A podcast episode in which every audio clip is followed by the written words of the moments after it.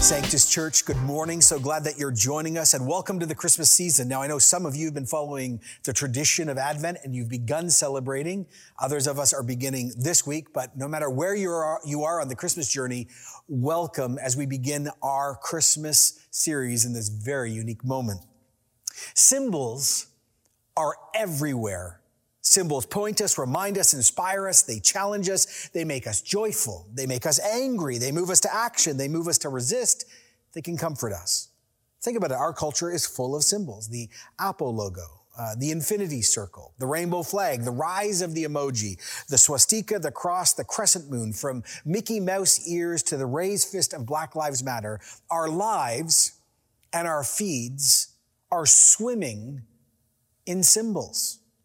Now, weave throughout the Christmas story are so many, many symbols, which we're going to focus on over the next few weeks. But we need to remember as we get going, whether you've grown up in the church and you're a second, third, or fourth generation Christian, you're a seeker or skeptic, or you've, you've, you have no concept of what we're talking about. The symbols we're going to engage with were not symbols at first. Only later did they become the icons, the images, the portraits, the symbols of what we now call the Christian faith. And let us also remember as we celebrate Christmas in this semi lockdown, not going to be usual, can't hang out with each other, can't be in the malls as usual Christmas. At the end of 2020, the symbols we're talking about were, were born and experienced first in the dark.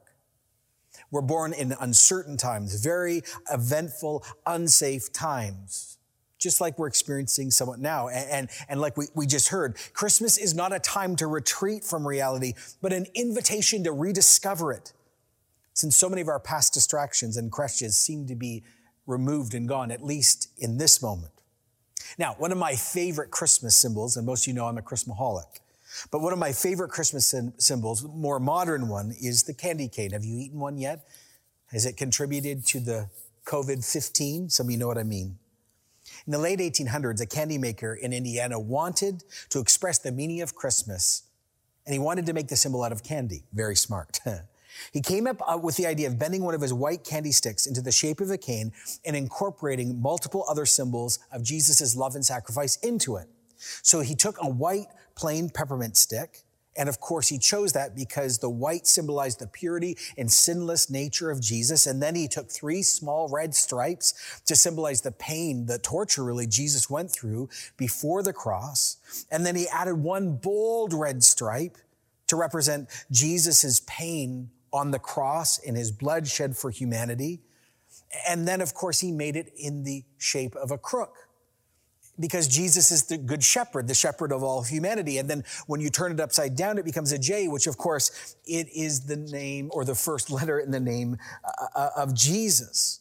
See, the candied cane was invented to teach children and the world and act as a lasting reminder of what Christmas is really all about. By the way, next time you're looking at a candy cane or you give someone a candy cane, tell them the true story of the candy cane. You'll end up witnessing to them about Jesus.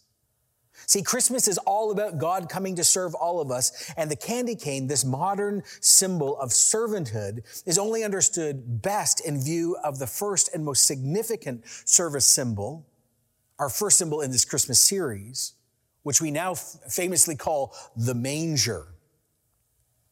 Let me say this again. The first Christmas takes place in the dark. It's been 400 years since God spoke through the prophet Malachi. God, in this moment, to the Jewish people, seemed so distant, so silent. God seemed to hide his face, and there was chaos everywhere. Does that feel like your reality?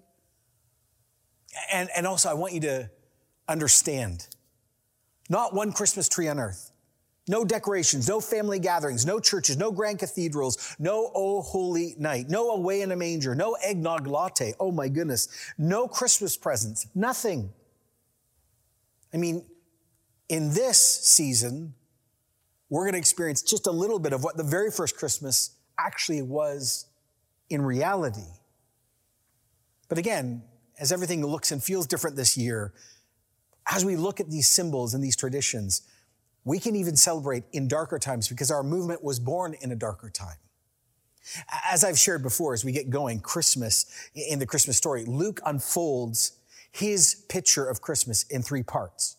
Mary and Joseph travel from Nazareth to Bethlehem, and then Jesus is born. And then there's this grand epic encounter between an angel and then a choir of angels and, and, some shepherds. And the symbol that unites all three of those things is the manger.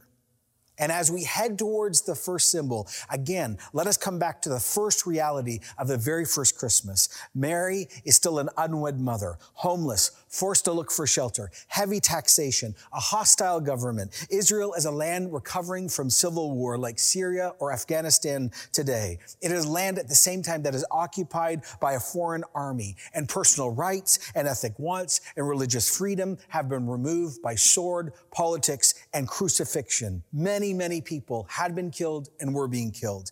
Herod, who was sort of the puppet ruler for Rome, working alongside of Rome, was cruel and debaucherous and gluttonous gluttonous. He was involved in power. He was sexually undiscriminating and profoundly abusive. That's the Christmas story beginning. Luke records it like this in Luke 2 1. In those days, Caesar Augustus issued a decree a census should be taken of the entire Roman world. I've shared this before. Let me do it again. Caesar Augustus, born Gaius Octavius. Now, the Roman Senate bestowed upon him the title Augustus and made him the known ruler of the known world, and he ruled to 14 AD. He was seen as this epic leader and actually viewed more as God than human. Here's one ancient description from his time that summarized how the Roman world viewed their leader. Divine Augustus Caesar, son of God, emperor of land and sea, benefactor and savior of the whole world. Sound familiar? In Asia Minor, what we now call Turkey today, that whole region used Augustus's birthday to start and mark their new year. And it's amazing what they proclaim about him. This is what they'd say. The birthday of this God marked the beginning of the good news for the whole world. I want you to notice the language once again or for the first time. Augustus is divine. Caesar is the son of God. He's the savior of the world. His reign is the beginning of good news for all people. He is the one who is called really the prince of what? Peace. Well, during his reign, he's a brilliant administrator, an architect and builder and soldier. He calls for a census. He wants to count every single person in his whole vast empire for the sake of taxation. And when this was done, Got to remember, all these countries have now been conquered, and it's like ripping off a band aid. Our language would be like it's triggering or re traumatizing. One historian writes this from a Jewish perspective The census signals the unwelcome alien intrusion into the affairs of the Jewish people, a reminder of the allegiance required by Israel as a conquered people to Rome. And so it's into that world with that leader that Luke records his expression of the Christmas story. It says in Luke 2 3, so everyone went to their own town to register. The average person was called by the government to register not where they were living, but where their ancestral home was, where their place of origin was. And so we are now walking with the Holy Family on their way home to Bethlehem in a dusty, unknown part of the empire. But what the empire does not know, because they only live down here, God is sovereignly working everything out, is that the journey that's being forced on this couple and all people by the Roman Empire is actually going to be the beginning of their own undoing.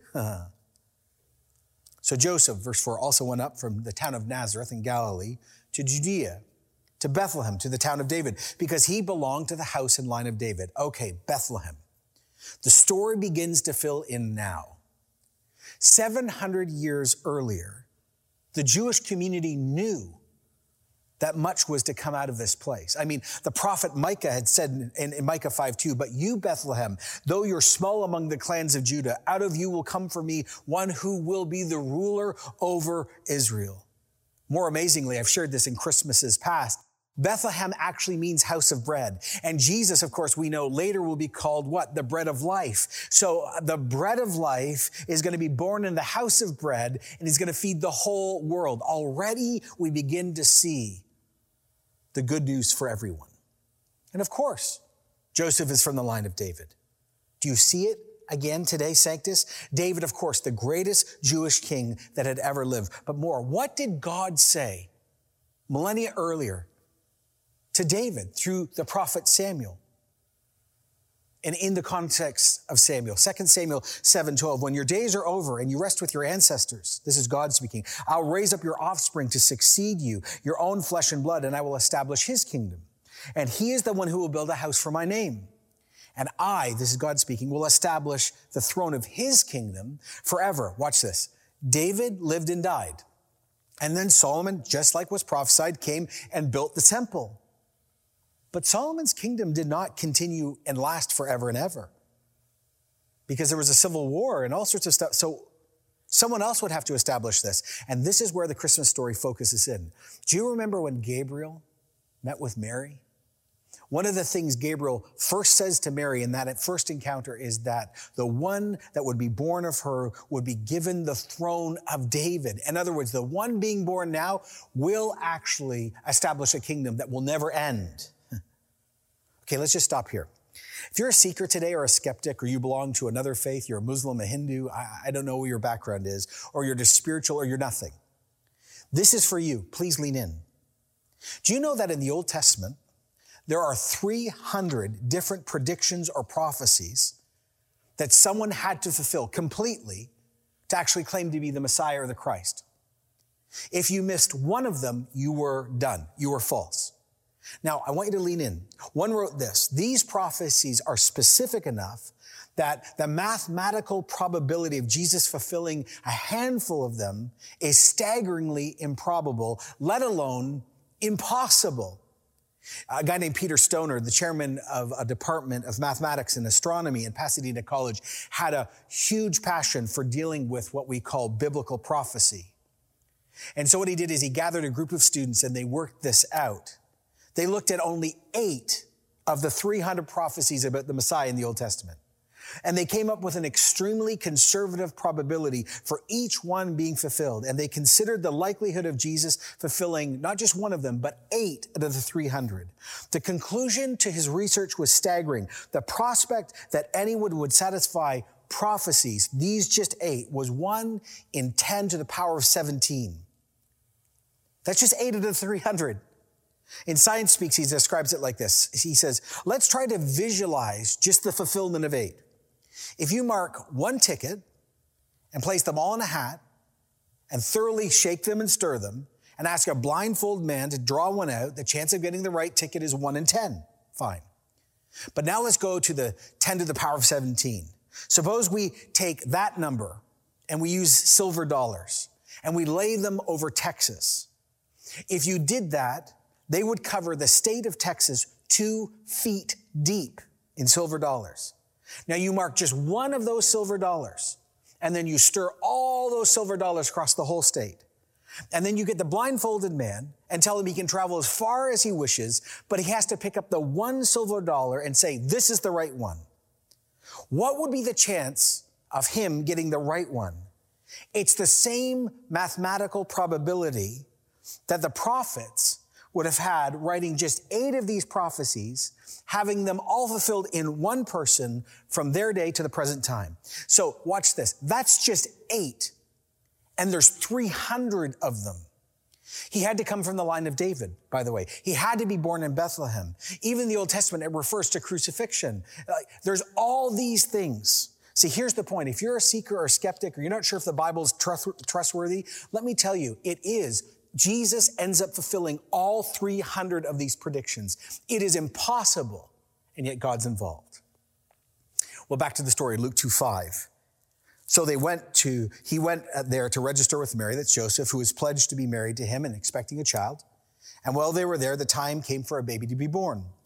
And she gave birth to her firstborn son. She wrapped him in cloths and placed him in a manger because there was no room for them in the inn. Ah, okay. Let's start this. If you're taking notes or highlighting or thinking, highlight or circle, the time had come. Yes, of course, it's physical. The baby was coming. The water had broken. This happens billions of times, but no, no, there's more here. This language is evocative about God's move in history. In other words, each line here is happening physically, but there's also this historic religious significance. Jesus is about to be born in God's timing. And interesting that Jesus is called the firstborn son. Now, yes, this is a birth order statement, but there's more here. Just lean in. God's people, the Jews, Israel, also carried the title firstborn son. And when was it given to them? It was given to them when they were actually in Egypt under Pharaoh. And, remember, Moses was sent and was called by God to tell Pharaoh, let my people go because they need to be saved. And that Exodus and that title is foreshadow of the reality here. Exodus 4:22. Moses say to Pharaoh, "This is what God says. Israel is my firstborn son, and I told you, let my son go so he may worship me. And so this firstborn son who is about to be born is the very God that spoke to Moses.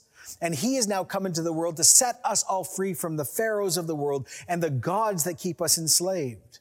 And this sovereign one, this eternal one, God himself, the second person of the Trinity, is wrapped, it says, in cloths. Or if you grew up listening to the King James, he was in swaddling what? Clothes. Now, the royal one, tightly wrapped in a swaddling position to sleep well, is laid in the iconic Christmas symbol we're talking about today, the manger. Okay, question one, what's a manger? And question two, what does Luke even mean by an inn? Because I'm pretty sure there was no Motel Sixes or Hilton Garden Inns back then. Well, if you read the scholars, inn could be a lot of different things. First of all, it could be a home. In very poor homes uh, back then and still today in the Middle East, animals share the same space with the adults and they use heat. In other words, the animals live on the bottom floor and the family lives upstairs or vice versa, and it sort of heats the home. So Mary and Joseph could have been on the roof or the main level of a house with the animals because there was no room. Others say it could be a cave attached to the house or beside the house where the animals were. Others say it could have been an open air courtyard uh, to a house or inn, and that's where the animals were. Others say, well, it could be a mixture of those. Now, Mary and Joseph easily could have been a guest at family and friends, but their home was so overcrowded because all the other relatives showed up earlier. Or actually, maybe the house or inn was filled with soldiers because they were involved in census taking and so they took priority because they're the conquerors. Or maybe the guy was just a jerk. And there was some heartless, unmentioned innkeeper. But whether if it was a cave or a barn or part of a house, the place where Jesus is laid is the manger. And the manger is a feed trough for animals. I mean, that's what a manger is. And usually it's carved out of stone and you just put slop in it. It was Bede, the great English church leader from the Middle Ages and also one of the great historians of England that so articulately brings this home. Please lean in. It should be noted that the sign given of the Savior's birth is not a ch- child enfolded in Augustus purple, uh, purple, in other words, Caesar's expensive, lavish clothing, but one wrapped in, wrapped in rough pieces of cloth. He is not to be found in some ornate golden bed, but in a manger.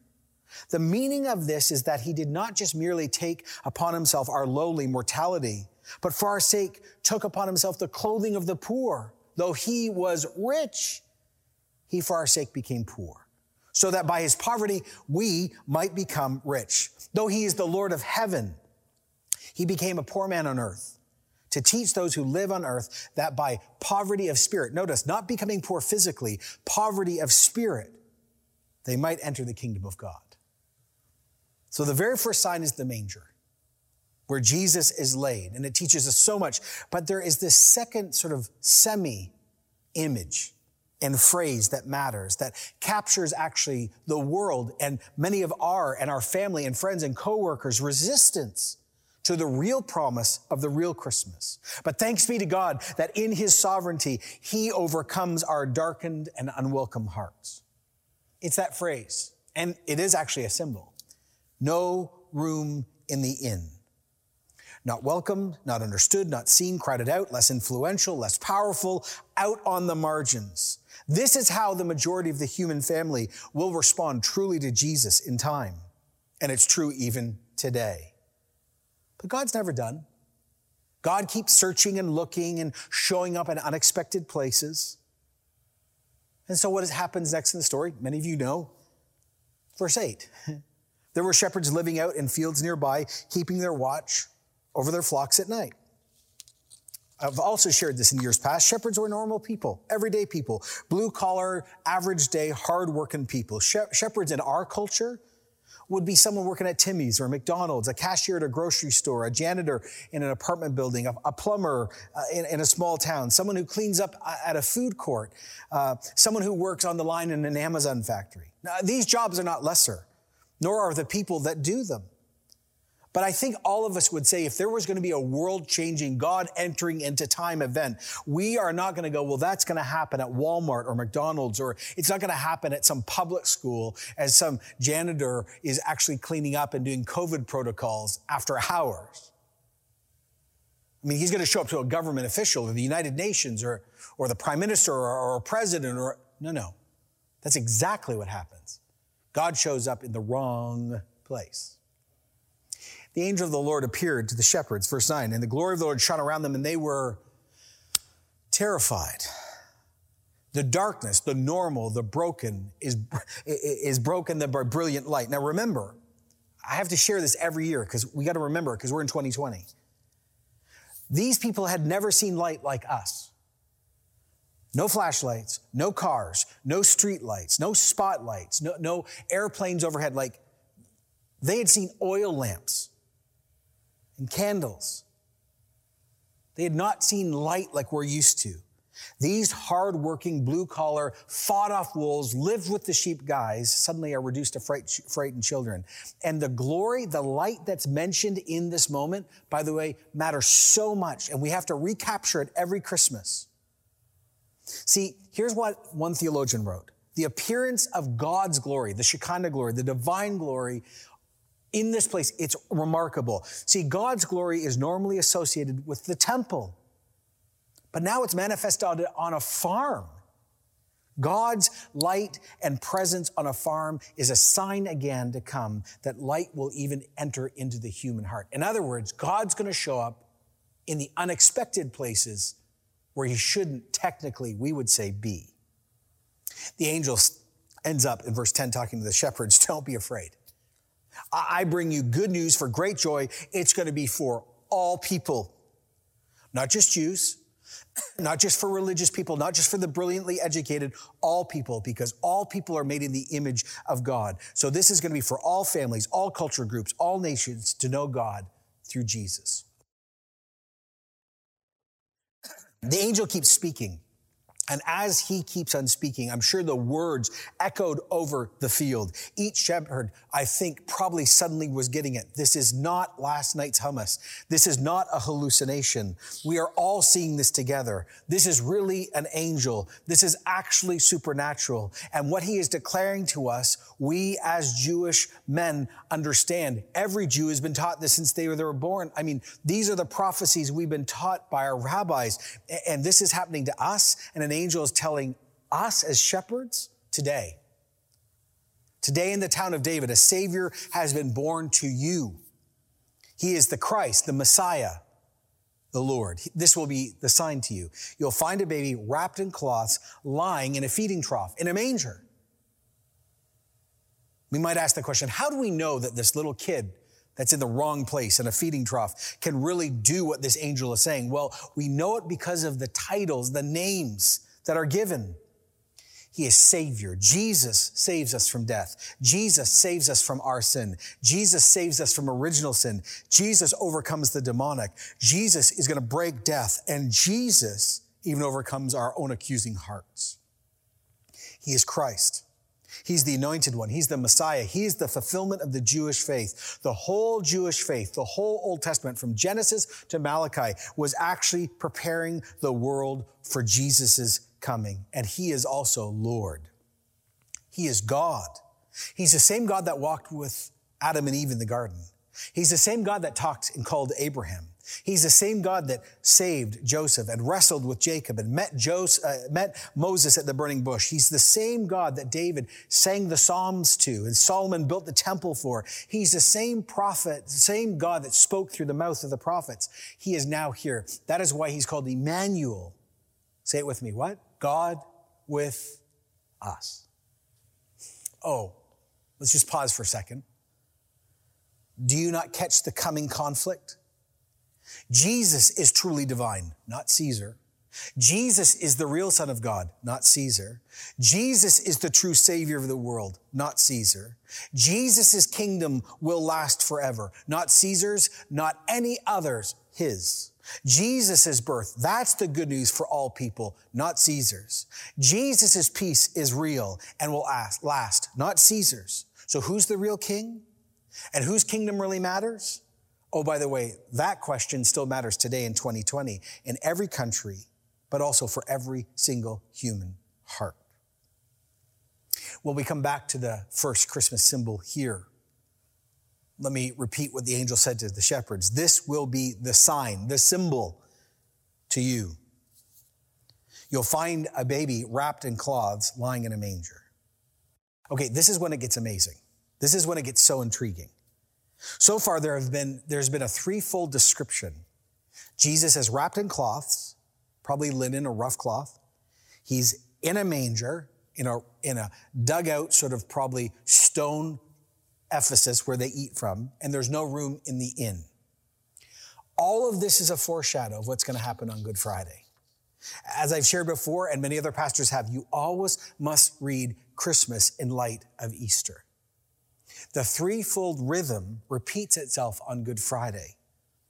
Luke 23 52, going to Pilate, Nicodemus asked for Jesus' body. And then he took it down.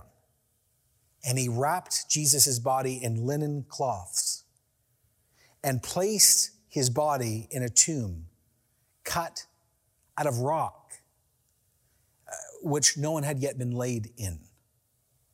The symbol of the manger gives us a understanding of what's coming on Good Friday. Well, the angels know this is coming. That's why they break out in verse 13. Suddenly, a great company of the heavenly host appeared with the angel, praising God and saying, Glory to God in the highest, and on earth peace to men on whom his favor rests. This is an announcement like no other. This announcement declares peace. The Jewish word, the Hebraic word, word is shalom. Justice, universal healing, reconciliation between God and humanity, money, power, sex, military might, status, education, rights, human rights, religion. They will never give full peace. They can't. But this baby, this one who's laying in the iconic symbol of the manger, not only breaks into our darkness and our hiddenness and our uncomfortability and says, I have the answer for sin, pain, death, demons, and brokenness. I just don't have the answers, the wisdom. I am the answer. By the way, why does this song sung by the angels matter or a chant? Well, here's why it matters, and you might not know this. To a Jewish person hearing and reading this, this would be like drastic, shocking, like jarring. Because if you actually read the chant or the song that the angels sing, it's almost identical to the song sung by angels to God in the temple. So, in other words, what's basically happening is the focus again is moving from the temple to a farmer's field because the glory of God is now there and it's not over there anymore. Well, the great announcement, the shocking epic moment comes to an end. The darkness comes back again, the angels disappear, disappear, the normal happens again, everything looks the same again. The environment, you could say, was the same. But the shepherds now living in the darkness are not the same anymore. Luke 2:15. So they said to each other, I bet you they did. Let's go to Bethlehem and see this thing that has happened, which God has told us about. So they hurried off and they found Mary and Joseph and the baby who was lying in the manger. And when they had seen him, they spread word concerning what had been told them about this child. I know thousands of us listening to this have heard this story a thousand times. Maybe a few of you, this is your first time or you're not fully familiar and you're getting used to it. But what is the God of the manger and the God of heaven and earth saying to us here now in Sanctus Church or whatever church you belong to or no church? What is he saying? In 2020, in this semi dark, semi lockdown, difficult season, well, here's the first thing God still comes to us in our dark times. God is with us. He has not left us alone. What was Jesus' promise? He would never leave us or forsake us. If you are feeling right now, you're one of the people like, I feel so alone and God is so distant and life is so untenable and, and boring or I isolate. You're not alone. God is with you. Like he showed up unexpectedly to those shepherds and he showed up unexpectedly after 400 years of feeling silence. Now, God is with you. And, and, I, and, I, know this is what I'm supposed to preach and it makes sense. No, I'm literally saying to some of you, God is speaking now to you and saying, He is literally with you. This is for some of you. And I actually would want to stop and say, in Jesus' name, by the power of the Holy Spirit, would you, Holy Spirit, it is my humble request that you would actually let people see and know the presence of Jesus right now in their homes, in their families, in their situations, so they would know that they're not alone. Though they live in the darkness, they're not the same. Number two, we need to be reminded this Christmas that God came to serve us. Isn't that incredible? God serves us. Jesus came and laid in a manger so he would die that we might live. The manger is the great symbol of serving. The King of Kings, the Prince of Peace, the Lord of Lords, the one that created reality, surrounded by billions of angels, holy perfection, comes for his sinful, rebellious children to provide a way back home. God has come for us. The manger is always in the shadow of the cross. By the way, if you're a seeker again or a skeptic, if you're an atheist or agnostic, if you're spiritual, if you genuinely belong to another faith, you, you might be devoutly Jewish or, or a Muslim or Hindu or Zoroastrian or a Wiccan witch. I don't know where you are in, in the faith experience. God is speaking at this moment. Some of you are like, I'm an atheist. It doesn't matter. God is still speaking. Your unbelief does not make him not exist. He's asking you to respond to the one that was laid in the manger. See, when we accept Jesus Christ, you're actually saying, God, I want you to apply the birth of Jesus, the life of Jesus, the teaching of Jesus, the physical death of Jesus, the work on the cross, and his physical resurrection into my life so I can be new. It is never your family background or ethnic background or your good works that will make the difference. The only way that you get saved, you come into relationship with God, is you actually agree with what the angels sang that he is Savior, leader, and Lord. And like a marriage, you choose to say yes. Then and only then does the occupant of the manger actually serve you. You want to know the result of Christmas? You're a seeker or skeptic today or of another faith? Here is the summary of why Jesus was born. For God so loved the world that he gave his one and only Son, that whoever believes in Jesus will not die but have eternal life. God did not send Jesus into the world to condemn the world, but to save the world through him. Whoever believes in Jesus is not condemned. But whoever does not believe stands condemned already because they have not believed in the name of God's one and only Son. What do you do with the one who's laid in the manger? What do you do with him? He is the fulfillment of prophecies. He is who he claims. He's come to serve you, to set you free. Just say yes to him. For we who have said yes, one of the most significant, helpful, spirit given reminders in this dark, COVID, unusual Christmas season is that actually the manger is one of the first signs of what we now call the church. What's church all about? What are church services all about? What, what are about connect groups all about? What is serving in Jesus' name all about? It's a community of people who gather around Jesus and worship him. It's Jesus centered. Who keeps us together? Who gathers such a vast, disagreeing diversity of people and keeps us around each other, but the focus is him? It's Jesus. And this is, this is the reminder that's needed. Everyone ready? If you're sort of going on something now and ignoring me, look back at the screen. The shepherds left the sheep. Did you notice that? Their busy, all consuming jobs. They lived where they worked, by the way. They had no backup, no work, no money, no food. And yet they made time to even leave their most significant thing to experience gathered community. They came together to worship God and encounter Jesus. So, in other words, come prepared. Make regular time virtually in these moments or semi in person or in person and meet God and meet each other. And like the shepherds, follow their example. Make the gathering of Jesus significant and non negotiable. Because only when we continue to come back and encounter Jesus and hear his word and sing to him and give to him, only when that happens, then we will be reminded we're called to go back out and share with others like the shepherds did. But I want to end with this. Years and years ago, I preached a similar sermon and was rereading this ending. And I sensed the Holy Spirit saying, I want you to preach, re-preach this ending. And this is important to a small group of you. I don't know who you are, but someone or a group of people, wherever you are in the world, I do not know, but you are Christians, but you are doubting the goodness of God and you're starting to give yourself over to the influence of the world and Caesar. So to you who are running Christians or doubting Christians, or actually inside you're starting to turn, but no one knows yet, or to use an old church word, backslidden Christians.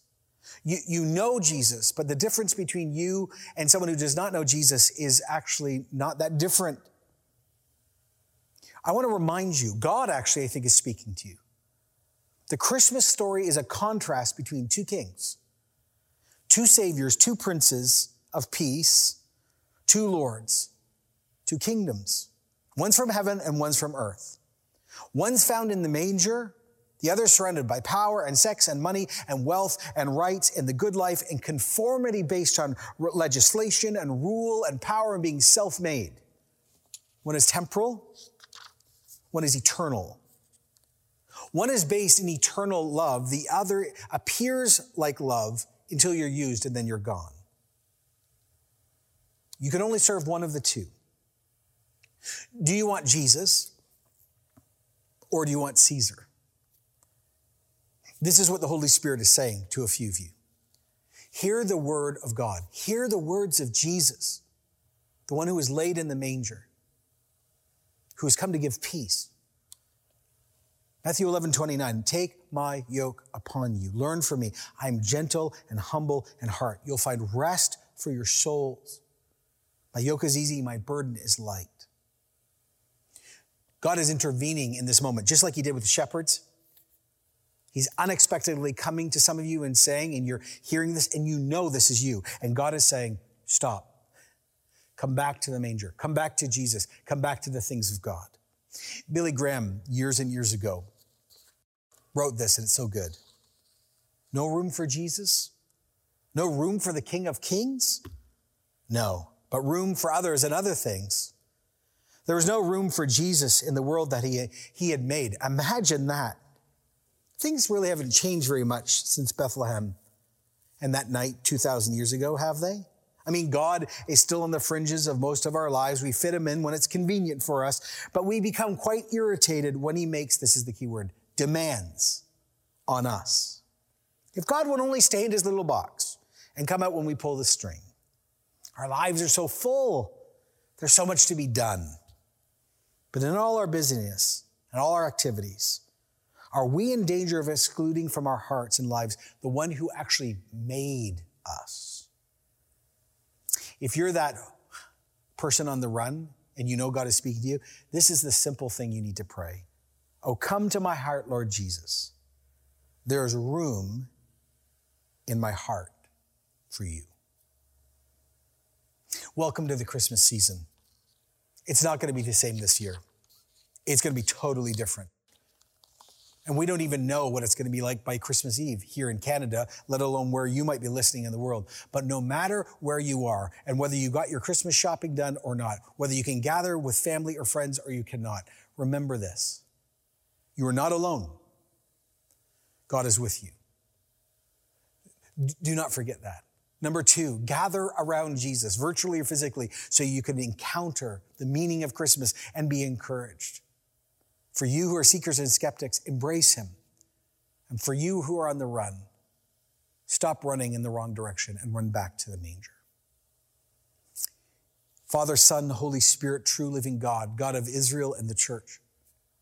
Thank you for this Christmas moment. Thank you that even in 2020, in these darker times, we have hope and we know the good news of Jesus Christ. Thank you that He is the Prince of Peace. Thank you that He's the Son of God. Thank you, He's the fulfillment of the Jewish faith. Thank you, this is for all people, not just some. And so we now, as a whole church, dedicate ourselves to celebrating Jesus over the next two or three weeks. And we say yes to Him. And I pray for those not have not said yes that they would. For those who are on the run, you'd confront them and bring them home. For, for others of us to make this priority. And for all of us, I pray again that the presence of Jesus would be felt supernaturally in our places. Thank you, Jesus. Your hope is strong. Keep working it out this Christmas, we ask, in the name of Jesus. And we all said, uh, Amen. Cannot wait to see you next week as we get involved in the second symbol in this Christmas season. Uh, we'll see you then. God bless.